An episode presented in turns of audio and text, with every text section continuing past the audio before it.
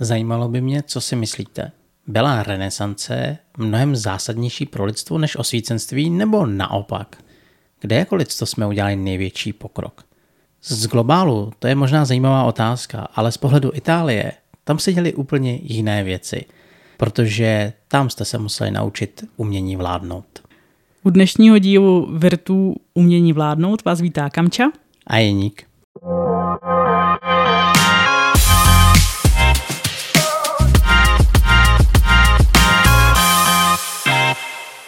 Zase týden uběhl a jsme tady s vámi. Jako vždy vás nejdřív chceme poprosit, pokud byste měli jakýkoliv nápad, cokoliv, co byste nám chtěli říct, tak se nám můžete ozvat na sociálních sítích, nebo třeba na mail, nebo nám napsat na Spotify. Jednoduše, když půjdete prostě kolem aplikace Spotify, rozklikněte si náš pořad a můžete nás hodnotit. My za to budeme každopádně rádi. Ale vy to určitě nejste proto, abyste nás hodnotili, ale abyste si poslechli díl o relativně nové hře z vydavatelství Alby. Jmenuje se Virtu umění vládnout. Ten podtitul je velmi důležitý a během naší recenze se k němu určitě dostaneme. Ale nejdřív to musí zaznít, že to je pro 2 až 5 hráčů od 14 let kolem 60 minut. A teď je trošičku ty fakta změníme. Pro 2 až 5 hráčů to určitě platí, ale Virtu má zajímavý speciální mod pro dva hráče, takže spíš koukejte, že to je 3 až 5, a nebo čistě pro 2 od 14 plus tam bych asi nerozporoval, protože ta hra není úplně z nejjednodušších a proto bych nerad tu hru trošičku podceňoval a nezavařoval mozečky malým dětem. Určitě, určitě bych Virtu nedala žádnému dítěti. Nebo možná pokud máte dítě šaldna, tam asi jo, ale u běžných dětí si myslím, že ještě i těch 14 je opravdu málo a budou potřebovat více. A herní doba No, to je opravdu složité, protože mnohdy se stane, že hráč doma přemýšlí nebo se dohadujete u stolu, takže je to velice variabilní a berte to plusko u těch 60 minut jako závazné. Mimochodem na Board Game Geeku je napsaný 60 až 150 minut a spíš opravdu bych se směřovala k těm 150 minutám.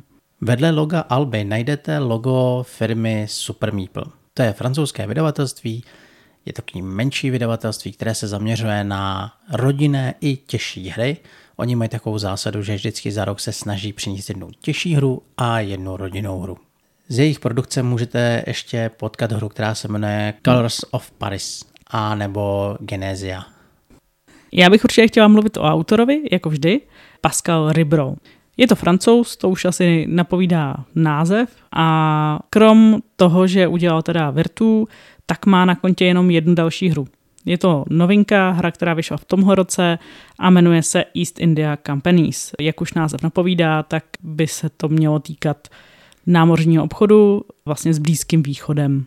Myslím si, že hodně známá je východoindická společnost, kterou můžete znát nejen z filmu jako Piráti z Karibiku, ale zároveň si ji můžete zahrát třeba ve hře Johnny Company, což je rozhodně hra, která stojí za vaší pozornost, protože málo v které hře jsem zažil opravdu pocit toho biznisu a toho ovládání společnosti, různého kastování, hierarchie a možná vás až překvapí, jak taková společnost dokázala měnit dějiny. Ale to jsme teďka odskočili, protože my pokračujeme dál. Každopádně přece jenom takový malý historický okýnko ještě východoindická společnost je společnost, která opravdu dovážela třeba hedvábí, koření a podobně. A je to takový předchůdce vlastně koloniální nadvlády třeba nad Indií britský. Ale bylo to teda nejen britská východoindická společnost, bylo těch společností víc. Skoro každá evropská země měla vlastně nějakou svoji východoindickou společnost, nicméně Británie tam hodně dominovala politicky v té oblasti. To byste zase mohli zažít ve hře Gandhi. No, tak tam potom zažíváme spíš ten konec. Jo, to je vlastně pravda. Jinak teda autor, krom těch her, moc informací o sobě na internetu nemá, ale našla jsem, že je to učitel matematiky. Nemáš pocit, že poslední dobou se nám ty učitelé rozhodli zbohatnout v deskoherním průmyslu? No, minimálně si to umějí evidentně spočítat. No určitě to není jediný učitel matematiky, no. Třeba o tom, že je učitel matematiky, tak se mluvila v díle Ovečky Hop, protože autor Florian Fay je také profesor matematiky teda. A možná ještě, jestli není i profesor nebo učitel archeologie, ten autor, který udělal hru Paleo. Určitě to je archeolog. Nevím, jestli to je jako učitel, to si nejsem jistá. To samozřejmě může být ono hodně, že jako obecně lidi, kteří jsou v nějaké jako vědě a tak, tak dost často i učí třeba, ale rozhodně je to archeolog. Protože jsme přeci jenom zabrouzdali už trošku do historie, tak pojďme si o Virtu říct maličko víc. Celá hra se odehrává v renesanční Itálii, někdy na konci 15. století. Celkově by se dalo říct, že italská renesance je plná velkých men a velkých činů a velkých děl. Z autorů třeba můžeme říct Petrarka, Machiavelli. Z umělců můžeme nejdřív vyjmenovat všechny želva ninja.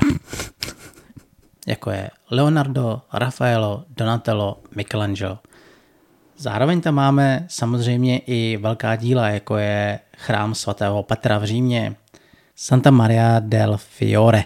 A v této renesanční době se Itálie nachází rozdělená právě mezi městské státy, kde vládne Neapol, Benátky, Milán, Řím a tyhle ty městské svazy, takzvaně, si usurpují své části a snaží se samozřejmě získat nadvládu nad Itálií.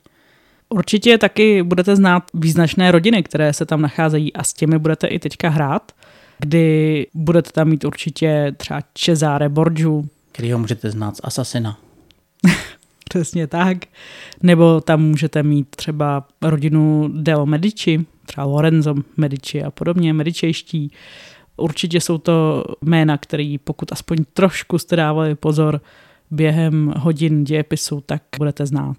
A právě v první části tohoto období tyto městské státy mezi sebou bojovaly, k tomu hodně využívali žoldnéře. Je velkou zajímavostí, že tím, jak žoldnéři nejsou až tak zapálení pro tu vaší věc, tak v této době docházelo mnohdy spíš k obléhání měst než k tvrdým bojům.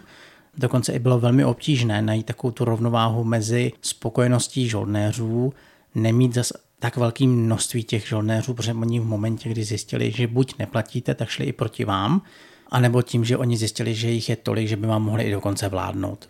Takže vy jste furt hledali tu rovnováhu mezi tím, jak to celý rozložit a to nacházíte i zde ve hře Virtu. Možná je dobře, že v průběhu čtení pravidel nacházíte různé úryvky od právě Machiavelliho, který vám dává své rady, jak zvládnout to umění vládnout. Možná i proto, že napsal knížku Vladař. Celá tahle éra je zobrazená z dvou pohledů. První pohled je, když hrajete ve třech až pěti hráčích, kdy Francie má dost svých starostí se Španělskem, kdy španělský král spochybnil vládu Karla VIII., francouzského krále, a vy si hodně řešíte ty své městské státy.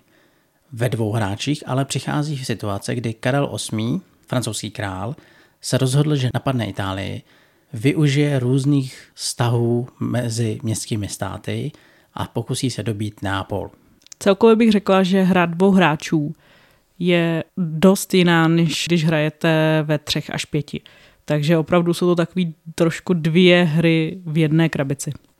A protože Virtu je velká hra a dokonce i docela složitá na naučení, tak vám jenom nastíníme, jak se prakticky hraje – Centrem celého dění je mapa Itálie, kde se hráči zhostí rolí hlavy rodin městských států a skrz svůj palác, který má před sebou jako herní desku, tak využívá různé akce těch dvořanů, které tam používáte, proto abyste docílili toho, že získáte nejvíc vítězných bodů. Hra totiž se hraje celkově na vítězný body, ať už hrajete ve dvou nebo ve více hráčích a body sbíráte prakticky za cokoliv. Ovládání města, investování peněz do umění, stavění katedrál, různý špionáže, ovládání cizích mocností nebo využívání spíš cizích mocností. Využívání církve například. Můžete mít i dokonce svého papeže ve svém paláci nebo minimálně jak mezi svými přívrženci můžete mít papeže. A tím, jak využíváte ty akce na svém paláci, který je reprezentován rondelem, po kterým se vy pohybujete po směru hodinových ručiček, tak vykonáváte akce, ať už bojujete, obchodujete, různě spravujete své provincie nebo používáte intriky. Tohle to všechno vy si vytváříte na té své herní desce a největší asi zajímavostí je, že tu svůj herní desku si v průběhu hry měníte a přizpůsobujete si právě té situaci, která na herní mapě je. Vy totiž můžete v průběhu hry si různě do těch místností dávat různé osobnosti, takzvaně dvořany, které jste si předtím koupili, nebo spíš najali, a oni vám dávají další akce, další schopnosti. Abyste ty akce mohli dělat, tak potřebujete k tomu různé ikonky, které najdete napříč celou hrou. Ať už na osobnostech, na různých uměleckých dílech nebo třeba různých měst. A vy ty ikonky používáte právě k tomu, abyste posílili ty akce a získávali z toho víc a víc. Prakticky se jedná o takový rondel s engine buildingem, bych mm. řekl. Jo, jo, jo, to by to si myslím, že je ta správ, ten správný popis mechanik a samozřejmě area control. A hra končí buď tak, že odehrajete určitý přesný počet kol, to je v případě ve dvou hráčích, anebo ve více hráčích hra končí v momentě, kdy nějaký hráč získá 8 měst. Nebo dosáhne maximálního mecenátu, anebo není žádný volný město na mapě. Ten moment hra končí, spočítají se vítězný body a hráč, který má nejvíc vítězných bodů, prostě vyhrál. Je určitě zajímavý, jak člověk se snaží tady nějak jako balancovat tu hru svojí a je dobrý opravdu se snažit být jako dobrý skoro jako ve všech oblastech. Samozřejmě neznamená to, že bude člověk úplně všude dobrý, ale není třeba úplně fajn moc podceňovat třeba vliv církve a vůbec na ní nejet, vůbec ji neřešit. Je dobrý jako aspoň trošku tam něco dělat. Zároveň musíte řešit mapu, zároveň prostě musíte řešit, jak jste na tom s politickým vlivem. Toho všechno tam v podstatě v té hře najdete a pak vám to dává na konci vítězné body a díky tomu zjistíte, kdo vyhrál, kdo to zvládl nejlépe. Ty jsi mi prakticky dostala už do plusu, protože tohle to, co říkáš, ta provázanost, to sledování těch protihráčů a té situaci na mapě je jeden z mých asi největších plusů. Ono se to totiž ze začátku hry až tolik neprojeví. Vy když budete hrát, teda pokud začnete vůbec virtu hrát, tak zjistíte, že nevíte, co máte dělat vůbec nemáte tucha a tím, že sledujete ostatní hráče a i své cíle, tak najednou začnete koukat po těch určitých hrácích, který jsou v nabídce a které si v průběhu hry kupujete. To znamená, že když si prostě rozhodnete, že budete dobývat různý města, tak začnete pokukovat po postavách, jako je mordýř, praporčík, voják a ty si najímáte, protože oni vám dávají právě ty konkrétní symboly a potom v té akci jste velice silní. Ale tím plusem je, že když vy vidíte třeba, že tohle dělá váš protihráč, tak začnete přemýšlet, jak mu to znemožnit. Co uděláte pro to, abyste oslabili tyhle ty jeho akce. Ať už tím, že začnete dělat větší intriky a ty špehy začnete posílat do různých měst, aby mu to stížili, nebo mu to dáváte na ty osoby, aby tu akci nemohl vykonat. To znamená do paláce. Prostě vy mu tam dáte špeha do paláce a ten hráč potom nemůže províst tu akci, na který má toho špaha. Takže nemůže třeba vládnout, nebo nemůže třeba anektovat, nebo prostě si vyberete, která zrovna akce mu bude nejvíc chybět. A tohle se mi opravdu hrozně líbí. Tohle to mě na Virtu asi nejvíc baví, to, že musíte pořád být ve střehu. Zároveň ale to znamená, že musíte sledovat všechny hráče u stolu a čím víc hráčů, tím samozřejmě je větší důraz na tu pozornost. Já s tebou určitě souhlasím v tomhle plusu, ten mám dost podobně, nebo vnímám ho dost podobně. Já se ještě maličko víc začnu pitvat v určitých mechanikách a to je ten rondel. To je můj plus, protože rondel opravdu tady funguje strašně hezky. To, že vy v podstatě můžete vždycky skočit maximálně o dva, pokud zaplatíte, tak vlastně jako o tři políčka, Některé karty vám dávají možnost, že i bez placení můžete o tři, ale, prostě, ale zase zároveň ty karty, nebo respektive třeba většinou to bývá nějaký město, nebo třeba království, tak ono vám jako dává i jiný zajímavý zdroje a musím říct, že mě se třeba extrémně nechce to využívat na to přeskočení o jedno políčko dál. Prostě když si mám vybrat, jestli mi to dá třeba dva peníze a nebo korunku jako symbol korunky, to znáte jako vládnoucí symbol, nebo symbol církve, tak jako jenom skočení o jednu dál, je, to takový. Jo, to je taky pěkný, protože vy ať už získáte ty postavy nebo města, nebo si uděláte nějaký zřízení jako knížectví, království, tak vám to přináší právě ty dané symboly. A je opravdu moc hezký vidět, jak ty hráči pořád jako lavírou nad tím, jestli zrovna Milan vytěží v tom, že jim přinese spoustu peněz, anebo skrz to město začnete jako tomu svýmu městskému skupení víc vládnout. Jo, zároveň třeba, když si koupíte nějakého umělce, který vám zase dává lepší zbraně, tak ho zase zneužíváte do toho vojenství. A tahle ta provázanost, ač podle mě netka na první hraní není poznat, tak je moc hezký, jaký vy objevujete. Hmm. Nejkrásnější případ je právě zmíněný papež. Vy máte totiž v průběhu hry možnost si toho papeže vyloženě jakoby získat, ale má na svůj nákupní cenu tolik ikonek, ať už vládnutí a zároveň církve, že vy musíte opravdu postupně jít od biskupa po kardinála, až teprve k němu se dostanete. Vy z prvního fleku si prostě papeže nekoupíte. A ty malé cestičky, jak si pořídit ty různé osobnosti, to je moc pěkný. A samozřejmě papež je tam jenom jednou. Tady se naštěstí nebavíme o nějakém trojpapežství a podobně, takže... Ano, ano papežské schizmatu není. Takže kdo získá papeže, ten ho prostě má. Já se ale vrátím k tomu rondelu, protože jsme trošku odběhli od tématu rondelu. Ten rondel opravdu funguje dobře, hezky, je to hrozně zajímavá mechanika. Já obecně rondely mám ráda a tady je to prostě tak geniálně jakoby v úvozovkách jednoduchý a zároveň složitý vymyslet, jak to člověk udělá. Navíc ta deska herní, kde je ten rondel, tak zároveň funguje i pro vaše dvořany, který máte vyložený nejen uvnitř toho rondelu, ale i vně a tam máte jenom, zvlášť na začátku, máte vlastně jenom tři sloty na další jakoby nezařazený dvořany a kdykoliv si koupíte někoho, tak ho musíte umístit do slotu, pokud nemáte volný slot, tak prostě ho neumístíte. Musíte pak dělat reorganizace toho paláce, kdy to docela trvá, to prostě není tak jen tak. I když koupíte v podstatě nějakého dobrýho dvořana, tak ho jen tak nedostanete hned do paláce, musí se prostě osvědčit v podstatě a pak teprve se tam dostane. Takže je to tady opravdu hodně o plánování a o přemýšlení x kol dopředu ideálně. Přesně s tímhle to souvisí to sledování těch protihráčů nebo i vašich cílů. V momentě, kdy vy prostě chcete změnit zásadně svou strategii, tak se na to musíte začít připravovat. A může se stát, že vy máte tak neúplně špatně rozestavěný postavy a akce, ale nemáte to připravený právě na tu vaši novou strategii a vy musíte proto něco začít dělat.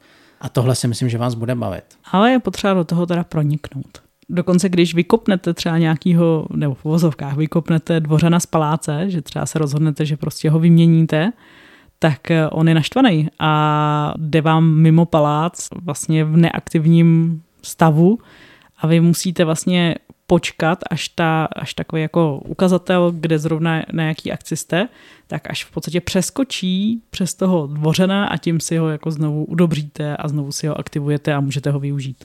Tohleto využívání je taky velmi zajímavé, protože vy v průběhu hry, jak používáte ty symboly, tak vždycky otáčíte ty zdroje těch symbolů opotřebovanou stranou nahoru.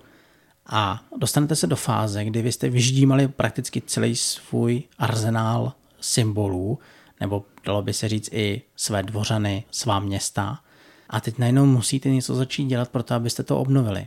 K tomu právě slouží akce vládnout, kterou vy máte na tom slotu jenom jednou, pokud se rozhodnete, můžete ji mít i víckrát, ale zase jako lavírujete nad tím, jestli teda obětujete jinou akci, proto abyste si posílili nebo spíš zmnohonásobili tu akci, která vám otáčí ty zdroje zpátky. A jako musím říct, že pokud vyhmátnete protihráče, který má třeba zrovna všechny svoje města vyčerpaný a vyčerpaný zdroje zdrojů, tak pokud mu tam hodíte špeha na vládnutí, tak ho můžete pěkně naštvat. Jo, jo, akce špionů je velmi zajímavá. Patří to taky samozřejmě mezi plusy, protože vy tím letím nejenže ovlivňujete svého protihráče tím, že mu dáváte ty špehy do jeho paláce na ty osoby, na ty rádce, ale zároveň ho můžete umistovat i do měst, kde samozřejmě škodí těm protihráčům, zvyšuje obtížnost dobytí, anektování těch měst a mnohdy to dokážete velice dobře vyhmátnout a ten protihráč najednou je před úplně novou situací, ale zároveň toho špeha můžete i poslat na různá spojenectví třeba s Francií nebo s Osmanskou říší. Tím zase zamezíte tomu hráči, který má tyhle ty dobré vztahy k tomu, aby to využíval. Takže je to velice zajímavé v tom, co všechno můžete v té hře dělat. A když půjdeme absolutně do extrému, tak vy jste i schopný prostě jednu akci si naplánovat třeba na pětkrát. Ale samozřejmě to je nereálný, protože abyste našli tu rovnováhu toho umění vládnout, tak musíte najít tu rovnováhu na těch svých hrácích. Další zajímavý aspekt hry Virtu je určitě ta jako asymetrie, která tam je. Ona není na první pohled úplně vidět, ale každá frakce má vlastně trošku jinak rozmístěný rondel, má tam prostě jiný pořadí těch akcí a má taky jiný začáteční karty, které opravdu odpovídají tím historickým uh, postavám a tomu celkově zaměření. Pokud trošku aspoň opravdu se, jste se někdy věnovali renesanci, jak jsem zmiňovala, třeba právě ty medičejští byli vždycky velký mecenáši umění a oni opravdu jsou na to zaměřený a trošku jako ne úplně, ale když je správně pochopíte, tak eh, můžou velmi dobře fungovat právě jako mecenáši a můžete s nima krásně hrát a vlastně i vyhrávat na ten mecenát například. Tady bych doplnil i svůj plus rovnou k tomu, protože to k tomu prostě patří. A to je to, že celá hra se točí opravdu kolem toho tématu té renesance, toho boje o Itálii, o ty městské útvary a všechno je tomu prostě podřízený. Vy nemáte pocit, že by ta hra mohla být třeba ve vesmíru nebo v jiné době. Přijde mi, že to z maličkota virtu zavání už historickou hrou, už takovou válečnou historickou hrou. Samozřejmě myslím si, že takový ty pravoválečníci samozřejmě souhlasit asi nebudou, ale proč bychom se na to nemohli podívat jako možná vstupenka do tohoto světa? Protože zrovna ve dvou hráčích bych řekl, že se tomu hodně blížíme už. Hmm. Jako rozhodně hra dvou hráčů je opravdu zajímavá. Tam prostě vezmete si krále Francie, druhý si vezme Neapol a máte úplně tady jinou destičku, kde vlastně máte prostě jinak i udělaný třeba akce, dokonce nemáte třeba mecenát, vůbec prostě neřešíte mecenát, bojujete o vliv a o spojenectví mezi těmi eh, neutrálními vlastně svazy. Je to úplně něco jiného, je to úplně jiná hra, nebo úplně jiná hra, no. Je to dost jiná hra, než v těch třech až pěti hráčích a za mě jako fakt se mi to líbí, no. Tam je zajímavé, že když jsem četl rozhovor s autorem, tak on sám psal, že chtěl, aby hra ve dvou hráčích byla jiná, ale aby používala 90% z té varianty pro 3 až 5 hráčů. A tady se mu to opravdu velmi dobře povedlo. Až mě trošku překvapuje, jak autor do hry, která až tak nevypadá válečnicky, zakomponoval právě válečnická témata v podobě diplomacie, v podobě soubojů, mořeplaveckých pohybů, různý obsazování měst, anexí. Toho tam je, až bych řekl, tolik, že bych klidně tu hru vzal jako pro nováčky válečných her. A ve dvou hráčích mě neskutečně baví, že vy si dokonce můžete pomaličkým vlivem získat nějaké té rodiny přímo k sobě. Vy, když do toho investujete svůj čas a své zdroje, dalo by se říct, tak najednou se vám třeba medičejší připojí. Nebo získáte Řím. Tím pádem vy získáváte města, získáváte nové jednotky, ale pozor, je tam samozřejmě údržba a vy musíte myslet na to, že budete platit. Jo? Celkově musím říct, že ve dvou hráčích mě to opravdu překvapilo, jak je to chytrý, jak je to fakt pěkný. Je to chytrý a zároveň těch dvou hráčích opravdu jako nečekáte moc na tah. Tam prostě to jde relativně rychle. Pěti hráčích, to jsme teda nehráli, a ve čtyřech hráčích už samozřejmě se může stát, že tam někdo trochu díl špekuluje, protože budeme upřímný. Tady sice si říkal, že to je jako vstupní hra pro nováčky do nějakých jako válečných her, ale no, klobouk dolů, jako vstupní hra. Hlavně si to nepředstavujte tak, že je to jako něco opravdu jednoduchého, protože Virtu rozhodně není jednoduchá hra. Jedna z věcí, která ještě se mi taky opravdu líbí na hře Virtu, je to, jak musíte přemýšlet, jestli budete třeba obléhat silou, vojenskou silou, anebo právě spíš se snažit města připojit k sobě, myslím teď ty neutrální města, připojit k sobě svým vlivem, takže prostě jenom je anektujete. Má to svůj rozdíl, samozřejmě něco může být do jisté míry jednodušší než to druhý, strašně to jako záleží na aktuální situaci. Výhoda je, že ve chvíli, kdy třeba anektujete, tak v podstatě by se dalo říct, jako navážete diplomatické styky s tím městem a on je vůči vám vlastně dobře nalazeno a poskytne vám třeba svoje zdroje hned okamžitě, jak ho získáte. Zatímco ve chvíli, kdy tam prostě nakvačíte s nějakou armádičkou žoldáků, tak ti obyvatele evidentně nebudou úplně spokojeni a musíte si prostě počkat a vložit tam svůj zase politický vliv k tomu, abyste je obrátili a aby zdroje z toho města začaly proudit. No úplně poslední věc, kterou bych chtěla ještě zmínit, a která, vzhledem tomu, že je to opravdu docela složitá hra a není to jednoduchý na pochopení, tak je to, že tady máte lama kartu. Asi jsem prostě lama, mám ráda lama karty, ale opravdu u složitějších her mi to přijde, že je to důležitý a bez toho bych prostě nechtěla Virtu hrát. Já se ti ani nedivím, protože zatím v průběhu té recenzi slyšíte hodněkrát těžký, obtížný, hodně toho je a jedním z velkých mínusů samozřejmě je, že toho je velké množství a je to obtížný. Dostat se do té hry není vůbec jednoduché, není tady prakticky ani žádný rádce, který by vám řekl, co máte dělat.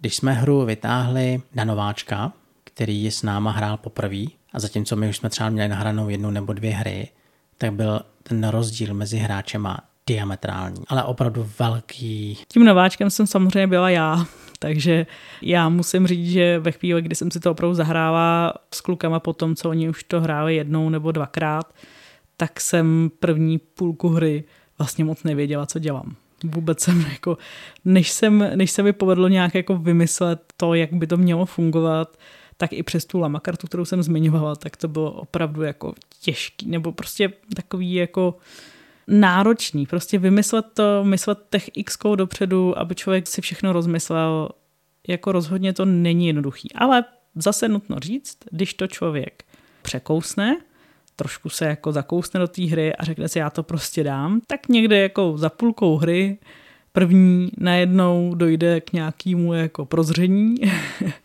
a najednou to začne dávat docela hezký smysl a pak už to docela začne fungovat prostě v té hlavě. Nejen ty zbyla nováček, byl to samozřejmě i Anatreus, který měl ten samý problém jako ty. Trvalo prostě nějakou dobu, než do toho úplně jakoby vstoupil a i přesto si myslím, že až teprve u druhé hry nebo tak by mu to šlo mnohem, mnohem líp. Když v tomhle tématu ještě chviličku zůstanu, tak já bych chtěl poukázat na krásný rozdíl mezi půlměsícem, teda ve světu půlměsíce a Virtu. Myšleno pohledem na to, jak začlenit ty hráče do hry. Ve Virtu vám rozloží karty, města, mapu a řeknou, tak a teďka si hrajte. Prostě na to přijďte. Naučte se to. Ve hře ve světu půl měsíce tam autor řekl, když v prvním kole získáte tohle, tenhle hráč získá tamto a tenhle hráč získá to, tak za to dostanete extra body. A vy si řeknete, je skvělý, v prvním kole mám možnost získat special body, který už jinak nezískám a díky tomu já jsem se naučil tu svou frakci trošičku rychleji chápat, protože ten autor mi vlastně řekl, hele, zaměř se na tohle. Hmm.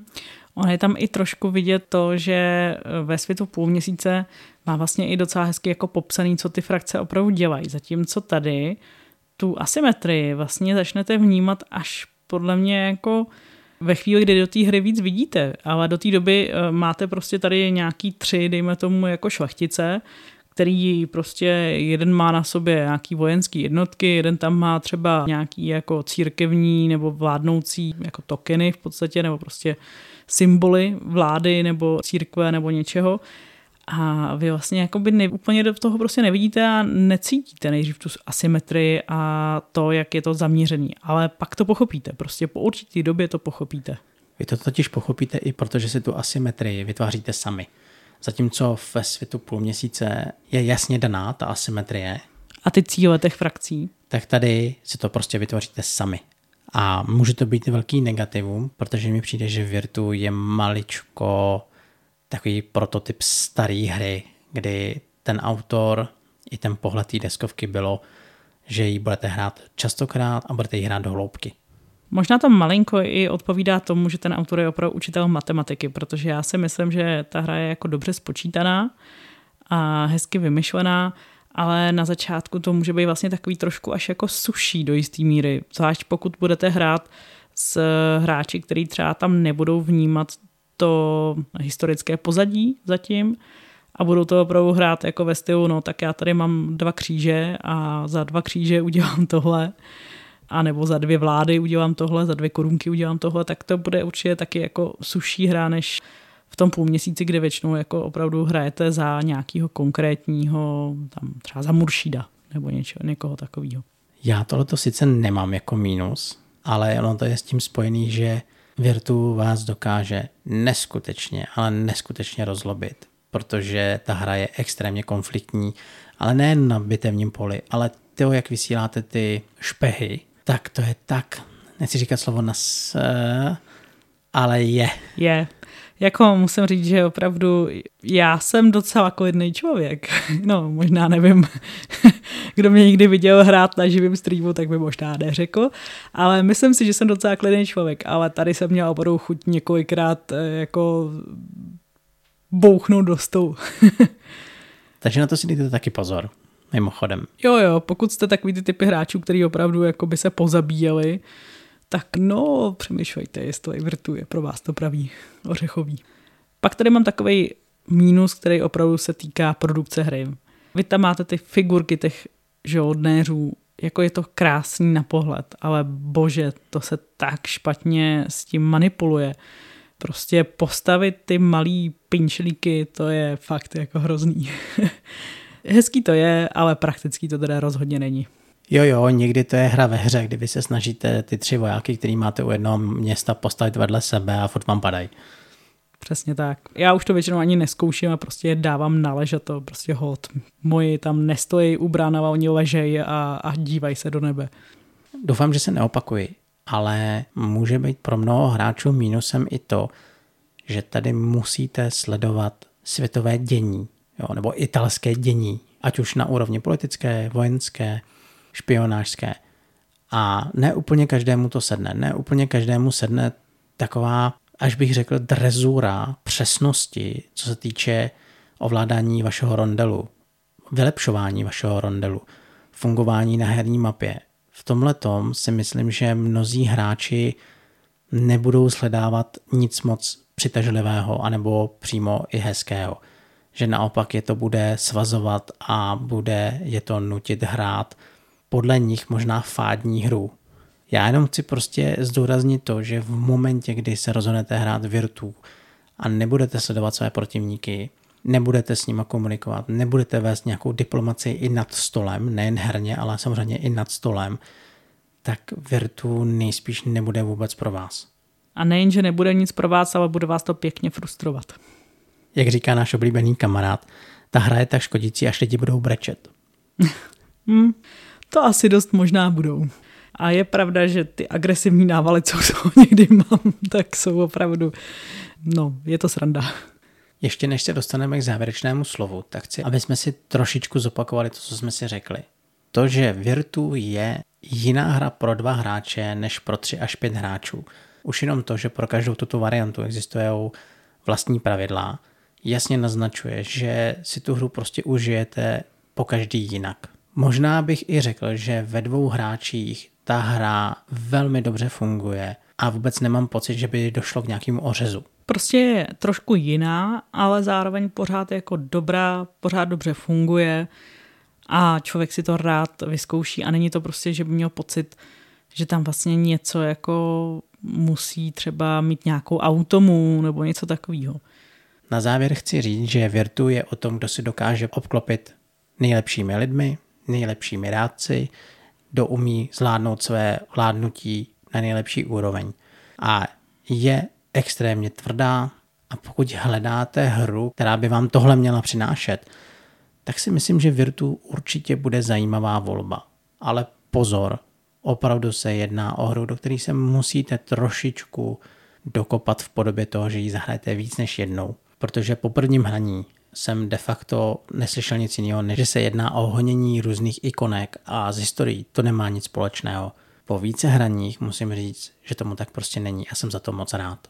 Myslím si, že my jsme to hráli celkově asi pětkrát nebo šestkrát tuhle hru a pořád máme pocit, že plujeme maličko po povrchu, že to není ještě úplně takový to nejhlubší hraní, člověk si nevyzkoušel všechny varianty, co by mohl udělat.